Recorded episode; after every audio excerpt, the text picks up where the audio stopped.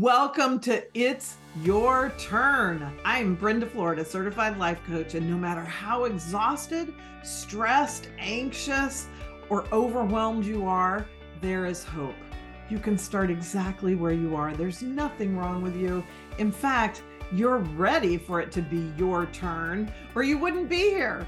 You know, we hear words like vitality and confidence and empowerment and transformation, but what do they really mean? What do they look like in the practical aspects of our life? In the It's Your Turn podcast, we explore, learn, and put into practice practical tools and wise concepts for transformation. This is real life change, not platitudes. It's the intersection of the practical and the aspirational. It's your turn to make decisions that are aligned with exactly what you want. And if you've lost connection to what you want, that's okay. We'll reconnect it. You'll learn how to shift out of self sabotaging patterns and tap in to the clarity, confidence, and vitality that you may feel like has been lost forever. It's your turn to step into the driver's seat of your life and embrace the power that is within you. So let's get to it. Hello, everyone. I am so happy you have joined me for today's episode of It's Your Turn. We're talking about being exhausted and feeling overwhelmed. Um, also, a very popular phrase that people use when they're coaching with me. Almost everyone, in the same way, that they say, I'm ready for it to be my turn, which is why we named this podcast, It's Your Turn. Almost every client at some point is exhausted and overwhelmed. So I wanted to talk a little bit today about sort of how that happens, why that happens. If you uh, saw episode one, I went over a few basic philosophies of mine, sort of core beliefs. And one of them is that there are symptoms of things and there are causes of things. And most of the things that we identify in our own mind as our problems are what I would consider symptoms. So we're, you know, fighting in our relationship, or we haven't had sex for six months, or we have a difficult conversation we need to have in the workplace that we're too scared to have or we're having imposter syndrome or you know any of the things all the things that lead people into coaching. And those problems are real of course just because it's a symptom doesn't invalidate it in some way right? If you think about your body and when you're sick your symptoms are real they need to be taken care of and so we take care of those symptoms. But if you don't want to wind up right back where you started from symptom wise we've got to figure out what's causing that. So when we look at a issue like exhaustion and overwhelm and they're pretty similar i mean i think exhaustion's a little downstream right? Like we'll get exhausted often before we feel overwhelmed but if we don't take care of the exhaustion we're going to get to overwhelm. And sometimes overwhelm you know comes first or they come simultaneously whatever it doesn't matter it's these types of big feelings like this that while it is important to deal with what's happening like are you overcommitting? How can you get more rest? Do you need to um, get off screens earlier in the evening? Like you know all the things you've heard of um, that can help us get better rest at night or simply you know lower our activity level so we're not doing so much okay? Or do things to lower the stress levels if it's really more of a mental thing than a physical thing that's creating the exhaustion and overwhelm. Those things of course you know i work with clients on those things all the time. And what really ends up delivering the freedom and the peace and the rest and that exit out of exhaustion and overwhelm is figuring out why we got there. What's been going on that got us to this point. So if you think of the sort of the story, you know, gosh golly, we hope they didn't really do this, but um, it's the old story of the frog that will let itself boil to death in a pot of water that it could easily jump out of but the water if you turn the heat of the water up slowly enough and it happens gradually enough it will actually boil to death even though it could save itself. And let me tell you anybody who relates to being a people pleaser if you're familiar with that term which just kind of in a nutshell is that as a people pleaser we are trying to um, make the peace with everyone. Well, a lot of times we are rescuers, and in a family or in a work situation, in any kind of um, group of people, families, work situations, friends, even, we are the ones who mitigate the drama or mitigate the conflict, I should say, more so than drama. Um, because we're so uncomfortable with conflict, we help others get out of it or we subvert you know we we keep it from happening like you think of a classic you know holiday meal because if you're listening to this in real time the, this podcast episode is being released in mid december and so you know we can imagine all the times all the family oh yeah we saw it on a movie. It wasn't your family or mine. We saw it on a movie. Anyway where the people pleaser is even you know distracting people to keep them from fighting or you know it's not even about them. They're just you know running around the household trying to keep others from killing each other. So all of us who are people pleasers part of that dynamic is we just without even thinking about it we will over function for other people. So as soon as i have all my eyes peeled watching for which family members might get in conflict so I can go interrupt with a funny story or a joke or you know distract them by inviting them into the kitchen with me or whatever. I am over functioning because it is not my job to make sure nobody else in the family fights. But as people pleasers that's not how we felt growing up. Growing up we either in a very obvious overt way or maybe in a very um, covert much more subconscious sort of way we were encouraged to take care of others. In my household it was pretty overt. And depending on your family culture your um, heritage potentially your geographic culture religious culture like for sure in my religious upbringing my very fundamentalist evangelical upbringing as a woman and as a child i was taught that it was my job to serve to take care of others to keep everybody happy. That was just my job whether it was because i was baking a pie or keeping two other family members from fighting or not telling anybody what upset me or asking for anything I needed because they might be upset or their feelings might be hurt or they might not want to or whatever. And so for me, it was very overt. I mean, I just always knew, you know, it's like that idea of growing up knowing that you just need to not take up very much space. You need to not be any trouble. You need to make sure other people are happy. You're going to keep the peace. You're going to be good. You're not going to be getting in trouble because that's a pain in the neck, you know, for other people. And so you're, you know, it's the good girl, good boy kind of syndrome. And so all of us who were raised that way, it's so easy to do more than we need to be doing for our own personal sense of um, mental and physical energy emo- you know mental emotional energy and physical energy. And all of us have different tolerances for that.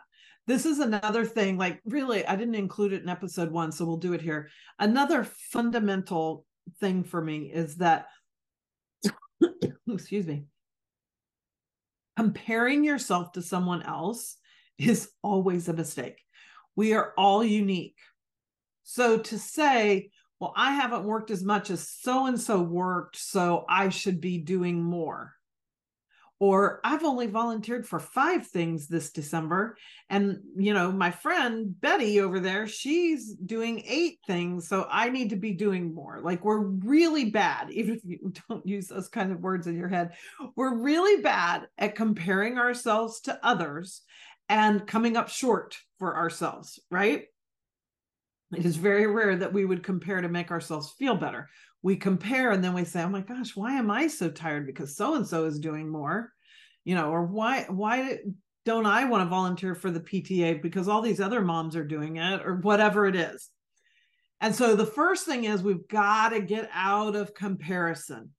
If you're tired, you're tired, and you don't need to justify that. And that's just the way it is. You need to take a nap, take it easy tonight, go to bed early, whatever it is, so that you can get the rest you need. And if everybody in your household or everybody you know can quote unquote do more, sleep less, and be fine, it doesn't matter because you can't.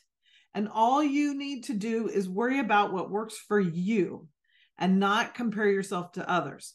So, in this realm of being exhausted and overwhelmed, we have that dynamic. I'm exhausted and overwhelmed. Overwhelmed is often a little bit more of an, a, mental and emotional thing but it will have the physical component of needing you know being tired of needing rest so they all those two things go very hand in hand and so there is the point where you probably need symptom wise to deal with the symptom. You probably need to set a boundary. You need to say no to something you've already said yes to or not say no to something somebody asked you to do later today or figure out how to you know quiet your evening down so you can relax better so you can go to sleep easier when you go to bed or read before you go to sleep or whatever you know whatever those things are that will facilitate you changing your schedule so that you're giving less and resting more. I mean that's the bottom line. There's no magic out of overwhelm and exhaustion except giving less and resting more. Um, so there's that part for the symptom. Now, in the emotional and mental components of overwhelm, so it could just be a super stressful thing that's not like I have 10 events to go to this week. You know, it's not a thing like that that you can say that you can say no to you know it's a it's a condition in your life maybe financial stress or health stress or uh, with a family member or whatever it is so, and those things can be very overwhelming mentally and emotionally. But I will still say that the more rest, like physical rest, sleep that you can get, the better off you're going to be in being able to start to uh, address the emotional and mental overwhelm you're in because none of us function as well when we're really tired. So physical rest will really help with that. Um, but on top of that, whatever it is, you're this is where you know I'll work with clients individually for what their exact you know sort of path out of that is. But since you know, since I don't know your story specifically, generally speaking, when we are in emotional and mental overwhelm, we have started taking responsibility for some things that are not ours. Like it's something happening to a friend or a family member or something like that. And so it's not happening to me anyway. It's not mine but i'm feeling it as if it is. And that's sort of the misnomer about the dynamic of empathy. So empathy is not feeling everything everybody else feels like that's not the point. It's not that you take on their feelings as if it's happening to you. It's that you can understand that the way they're feeling is true for them or their perspective on something is true for them. So you can imagine as a coach you know if i coach five people a day and of course everybody's got challenges if i took all those on as if they were my responsibility that would i would be exhausted and overwhelmed you know every day.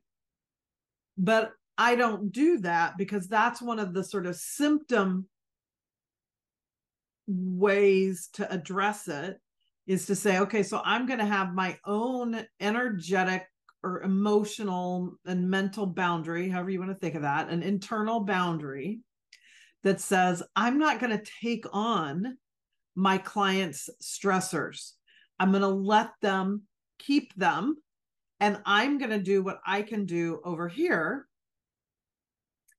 to facilitate them and give them tools so they can break free from it. But I'm not going to take it on as though it's mine. So look for that. If you're feeling exhausted and overwhelmed, look for that. Where on an emotional or mental level might you be taking responsibility for something that is actually someone else's responsibility? And if you say, hey, yeah, Brenda, but they're not doing what needs to be done or they're not, you know, taking responsibility.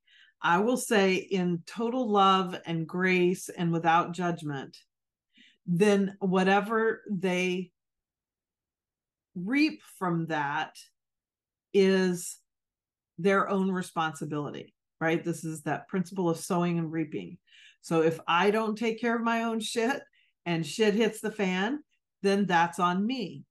And of course, I know if you love this person, it's hard to watch somebody sort of walk into that and not take care of it. And so many of us, again, because we've sort of been trained for it, will try to rescue them from that. We'll try to intervene or do something so that that doesn't happen. But so many times when we do that, we are actually short circuiting that person's ability to learn from that experience. So most of us learn what we learn because we reap what we sow. And if somebody comes in and interrupts that, and we don't even ever have to pay the consequence of our own actions, then we will get a distorted perception of that as if I can do, you know, whatever, all sorts of things that don't serve me or not do them, right? As if I could not pay my bills and that just won't ever be a problem. No. So if that's just an easy metaphor to use, so let's do that. Um, but if you realize I'm not paying my bills and you're like, oh my gosh, it's terrible because Brenda's going to get her power cut off or, you know, get evicted because she didn't pay rent.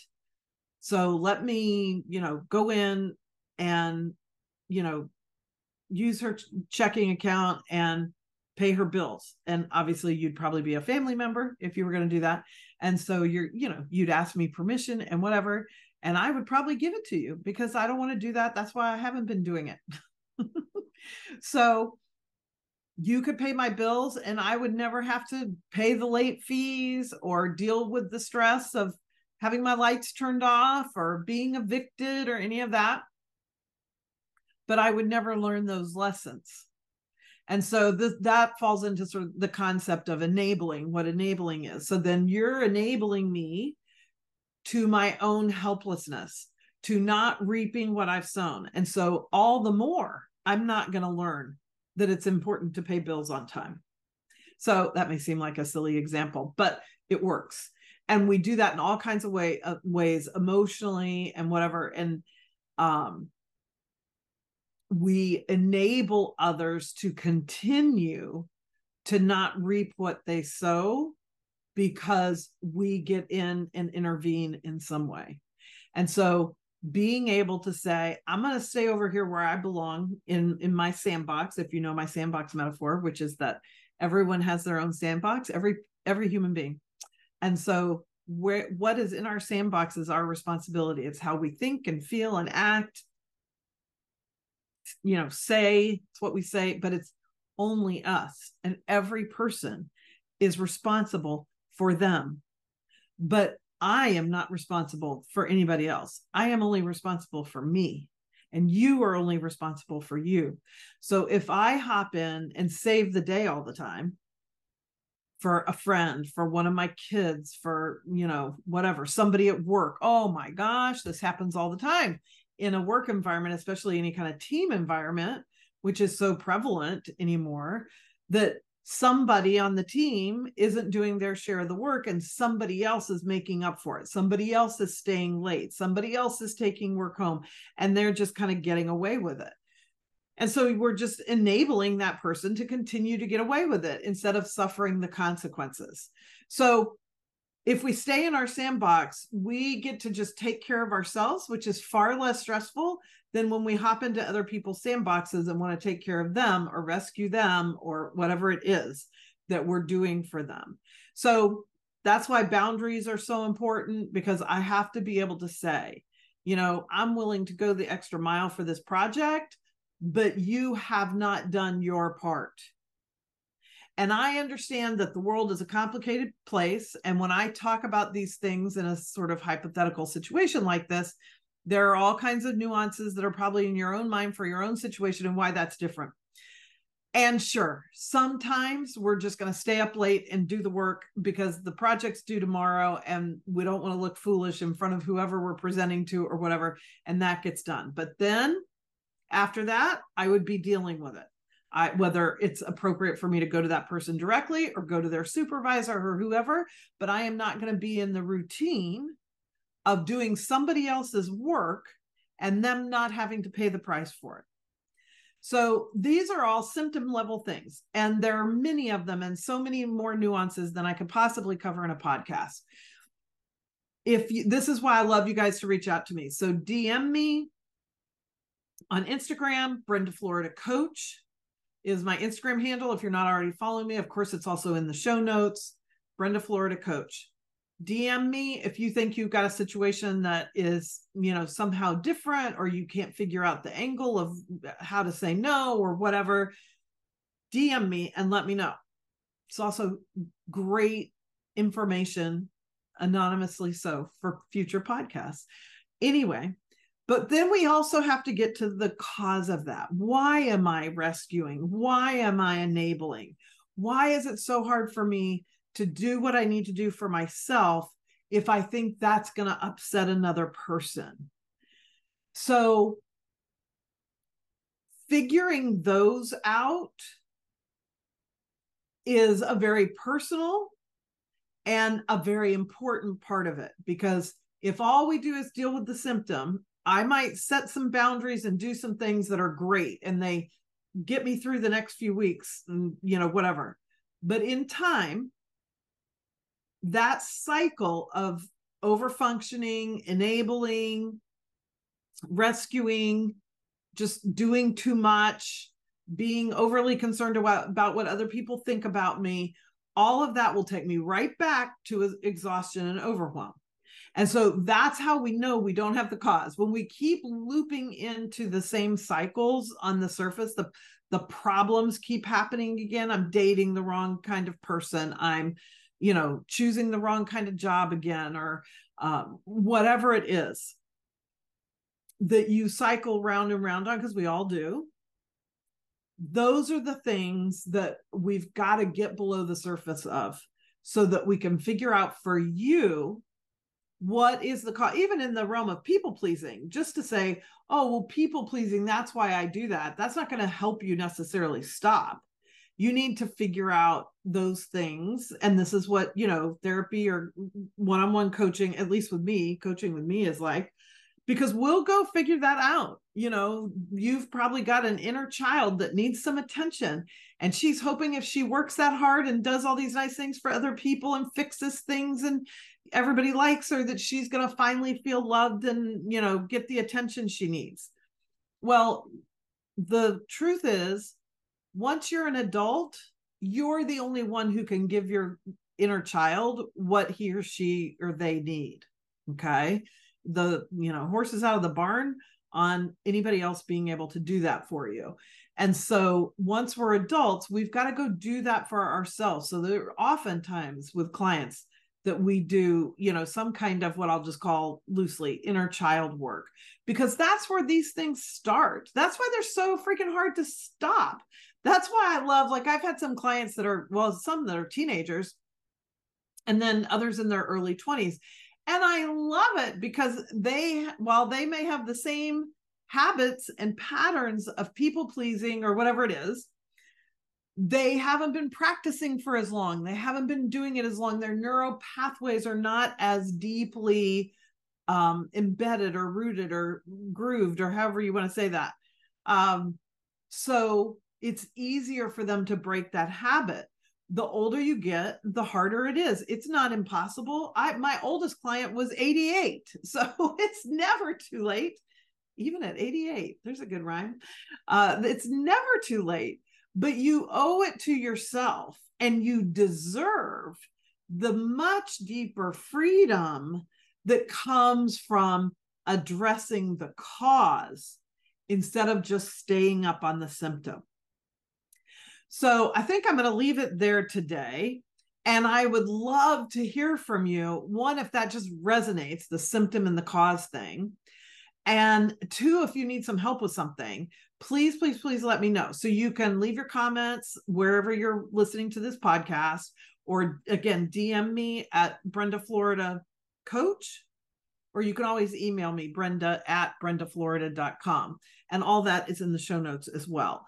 Um, because I would love, love, love to hear from you because here's what I'm about.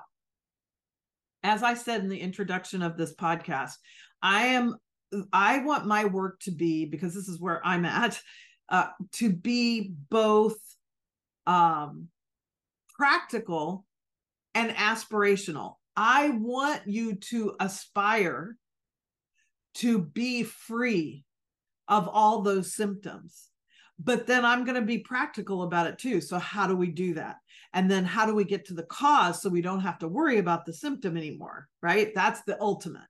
And so, that is what I am here to do. And I want to do it with as many people as I possibly can through things like this, through speaking engagements, through retreats, through group programs, digital programs, one on one coaching. I will do all the platforms.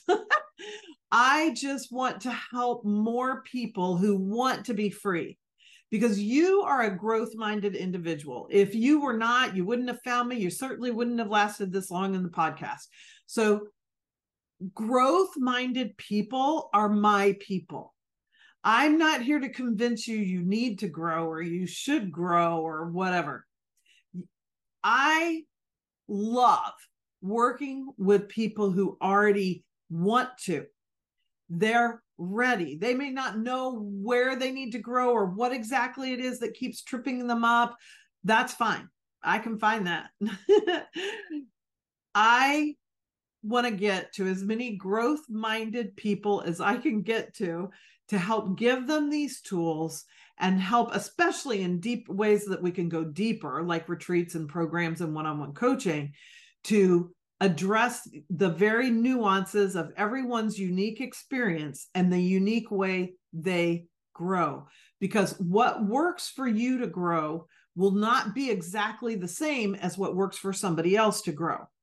And that's why this idea of comparing is so bad because we can't compare your journey to somebody else. And this is why I do not believe in cookie cutter type formula programs and coaching styles because the same formula doesn't work for everyone, even if they want the growth. You're unique.